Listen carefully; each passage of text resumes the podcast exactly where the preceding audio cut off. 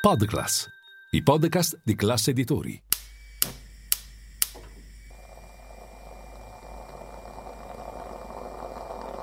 Buongiorno dal gruppo Classe Editori.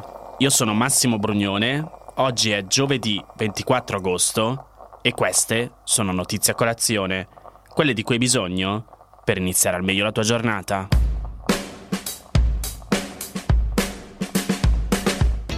L'Europa dice addio al segreto salariale. Ne ha scritto Italia Oggi già lunedì e ieri la notizia è circolata sui diversi giornali. La direttiva è dell'Unione Europea ed è entrata in vigore lo scorso 6 giugno e prevede che lavoratori e lavoratrici abbiano diritto di sapere quanto sono pagati i colleghi e le colleghe. Lo scopo della direttiva, che deve essere recepita da tutti gli Stati membri entro il 7 giugno 2026, è di rafforzare l'applicazione del principio della parità di redistribuzione tra uomini e donne per lo stesso lavoro o per un lavoro di pari valore attraverso la trasparenza retributiva e i relativi meccanismi di applicazione. Una precisazione non vuol dire che sapremo quanto guadagna esattamente ogni nostro singolo collega, ma avremo il diritto di avere informazioni chiare ed esaurienti sui livelli retributivi individuali e medi, suddivisi per genere. Inoltre non dovranno esserci clausole contrattuali che impediscano ai lavoratori di divulgare informazioni sulle loro retribuzioni o di chiedere informazioni in merito ad essa o alla retribuzione di altre categorie di lavoratori. Perché questa direttiva? C'è un dato statistico a fondamento delle nuove regole in Europa le donne guadagnano in media il 13% in meno degli uomini. Questo divario, si legge nella direttiva, è causato da vari fattori, tra cui gli stereotipi di genere, ossia il persistere di quello che viene chiamato soffitto di cristallo, cioè l'insieme di ostacoli all'avanzamento di carriera, e quello che invece viene chiamato pavimento appiccicoso, sticky floor in inglese, cioè la lunga permanenza delle donne nelle posizioni e nei ruoli più bassi delle organizzazioni. Il divario retributivo di genere, inoltre, è dovuto in parte anche alla discriminazione retributiva basata sul genere, sia diretta sia indiretta. Tutti questi elementi, secondo il Parlamento europeo, costituiscono ostacoli strutturali che pongono sfide complesse sull'offerta di posti di lavoro di buona qualità e la realizzazione della parità di redistribuzione per uno stesso lavoro o per un lavoro di pari valore e hanno conseguenze a lungo termine quali il divario pensionistico e la femminilizzazione della povertà. In Italia le differenze di genere nelle retribuzioni sono più marcate nel settore privato che in quello pubblico. Anzi, nel settore pubblico, tra i dipendenti con età inferiore ai 30 anni, la redistribuzione media della componente femminile supera quella media della componente maschile. Questo vantaggio iniziale si rovescia però con il passare degli anni, a favore della componente maschile. Nel settore privato invece il gender pay gap si presenta sempre a vantaggio della componente maschile, che cresce regolarmente al crescere dell'età. Ed è impressionante il divario tra i professionisti. Il gender pay gap in relazione al reddito medio annuo da lavoro autonomo tocca il 45%. Andando a guardare più nello specifico quello che prevede la direttiva, gli Stati dovranno far sì che vengano introdotti dei sistemi di valutazione o classificazione professionale neutri sotto il profilo del genere, così come dovranno esserlo gli avvisi di posto vacante e la denominazione delle posizioni lavorative. E i processi di assunzione dovranno essere condotti in modo non discriminatorio.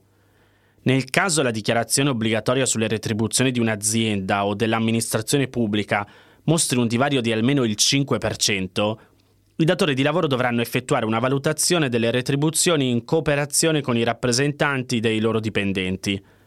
Dovranno inoltre essere introdotte sanzioni efficaci, proporzionate e dissuasive, come ad esempio le ammende, per i datori di lavoro che non rispettano le regole e un lavoratore o una lavoratrice che abbia subito un danno a seguito di una violazione delle norme avrà il diritto di chiedere un risarcimento.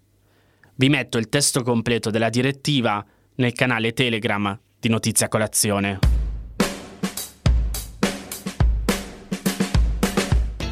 L'altro giorno, parlando della carenza di personale nel sistema sanitario, vi ho accennato il fenomeno dei cosiddetti dottori a gettone, Ieri Repubblica ha pubblicato un'intervista a uno di loro, Giovanni Sella, 46 anni. La sintesi dell'intervista è questa. Giro l'Italia e l'inverno vado a Cortina. Lavoro al pronto soccorso e vado a sciare. Supero i 150.000 euro lordi all'anno. In una delle sue data room, Milena Gabanelli spiegava come per coprire i buchi di organico gli ospedali si affidano alle cooperative, che i medici invece li hanno perché ingaggiano neolaureati, pensionati, liberi professionisti e chi ha lasciato il servizio sanitario perché è stremato e sottopagato. I gettonisti sono pagati per i turni che svolgono, di solito 12 ore la notte, nel fine settimana e nei festivi. In Lombardia, secondo i dati forniti dalla regione, i turni gestiti dalle cooperative sono oltre 45.000.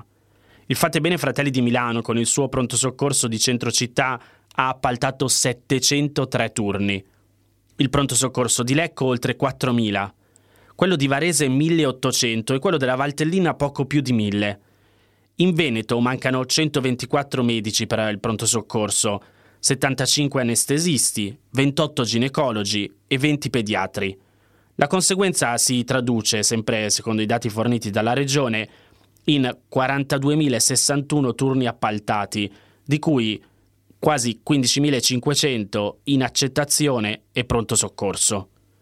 Possiamo andare avanti così facendo il giro di tutte le regioni d'Italia, ma quello che è chiaro da questi numeri, come alla carenza di medici per i turni d'emergenza in pronto soccorso, in ostetricia per i parti e in pediatria per le urgenze dei bambini, si affianca una mancanza di medici che sta via via estendendosi anche alle altre specialità.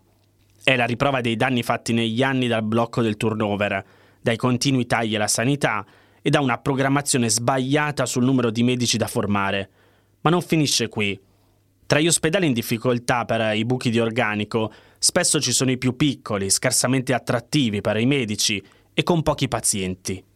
In questo contesto c'è un dato non da poco, ed è quello relativo alla scarsità di garanzia di qualità delle cure ai pazienti, poiché la diffusione dell'utilizzo dei medici a gettone non segue nessuna regola la competenza e la lucidità del turnista dipendono solo ed esclusivamente dal livello di serietà delle cooperative che li selezionano e che vincono gli appalti. E spesso l'unico requisito richiesto è il minor prezzo. Al di là delle capacità del singolo medico, ovviamente ci sono turnisti impeccabili, la conferma del rischio di inadeguatezza del servizio offerto arriva da un'indagine dei NAS che, d'intesa con il Ministero della Salute, dalla metà di novembre ai primi di dicembre ha svolto verifiche a campione su 1525 medici delle cooperative. Risultato?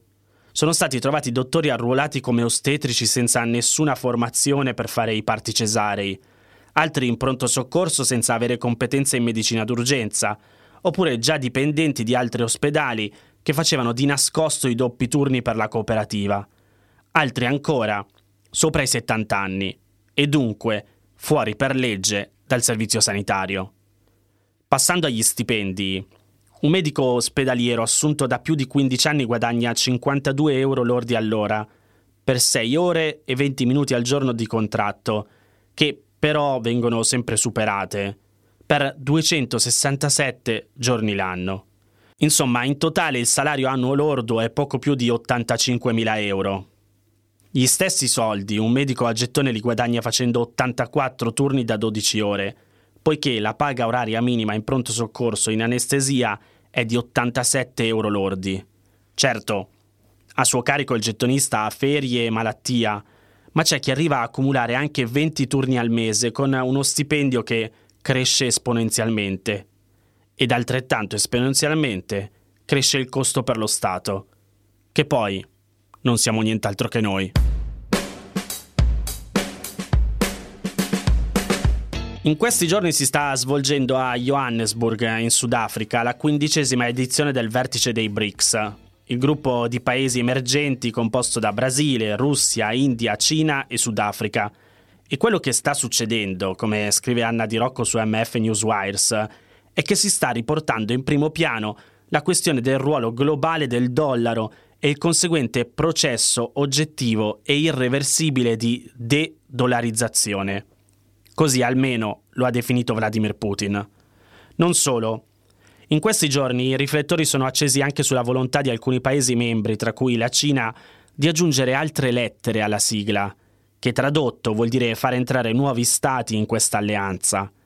Cina e Russia hanno infatti dato input di ridurre la dipendenza dal biglietto verde e di ingaggiare nuovi paesi in via di sviluppo all'interno dei BRICS per creare un ordine internazionale alternativo. Gli obiettivi messi sul tavolo da Xi Jinping, presente fisicamente alla plenaria, e da Vladimir Putin in videocollegamento, hanno trovato il sostegno degli altri membri. Come ricordato dal capo di Stato russo, la quota della valuta americana nelle operazioni di esportazione e importazione tra i membri BRICS è in costante ribasso e l'anno scorso ammontava al 28,7% del totale. E facilitare i flussi commerciali e di investimento attraverso un maggiore uso delle valute locali è anche quanto auspica il presidente del Sudafrica, Cyril Ramaphosa, che si è detto preoccupato per il crescente uso dei sistemi finanziari e di pagamento globali come strumenti in confronto geopolitico. Allineandosi con il pensiero del leader cinese, Ramaphosa ha sottolineato che, leggo tra virgolette, le nuove realtà economiche, politiche, sociali e tecnologiche richiedono una maggiore cooperazione tra le nazioni e una riforma fondamentale delle istituzioni della governance globale per una migliore rappresentanza. Una rappresentanza che Xi Jinping chiama famiglia e che spera si allarghi. E la possibilità che ciò avvenga per contrastare l'influenza mondiale del G7 e dell'Occidente non sembra più così remota. Secondo quanto dichiarato dall'emittente governativa Radio Ubuntu, i membri sono d'accordo sull'espansione, ma rimangono divisioni e punti di vista divergenti sul numero e sui tempi. Il ministro degli esteri sudafricano ha precisato che un accordo sarebbe stato raggiunto tramite un documento che stabilisce le linee guida, i principi e i processi per considerare i paesi che desiderano diventare membri dei BRICS. Da quello che sempre ha detto il ministro degli esteri, L'annuncio ufficiale dovrebbe arrivare oggi, prima della conclusione del vertice.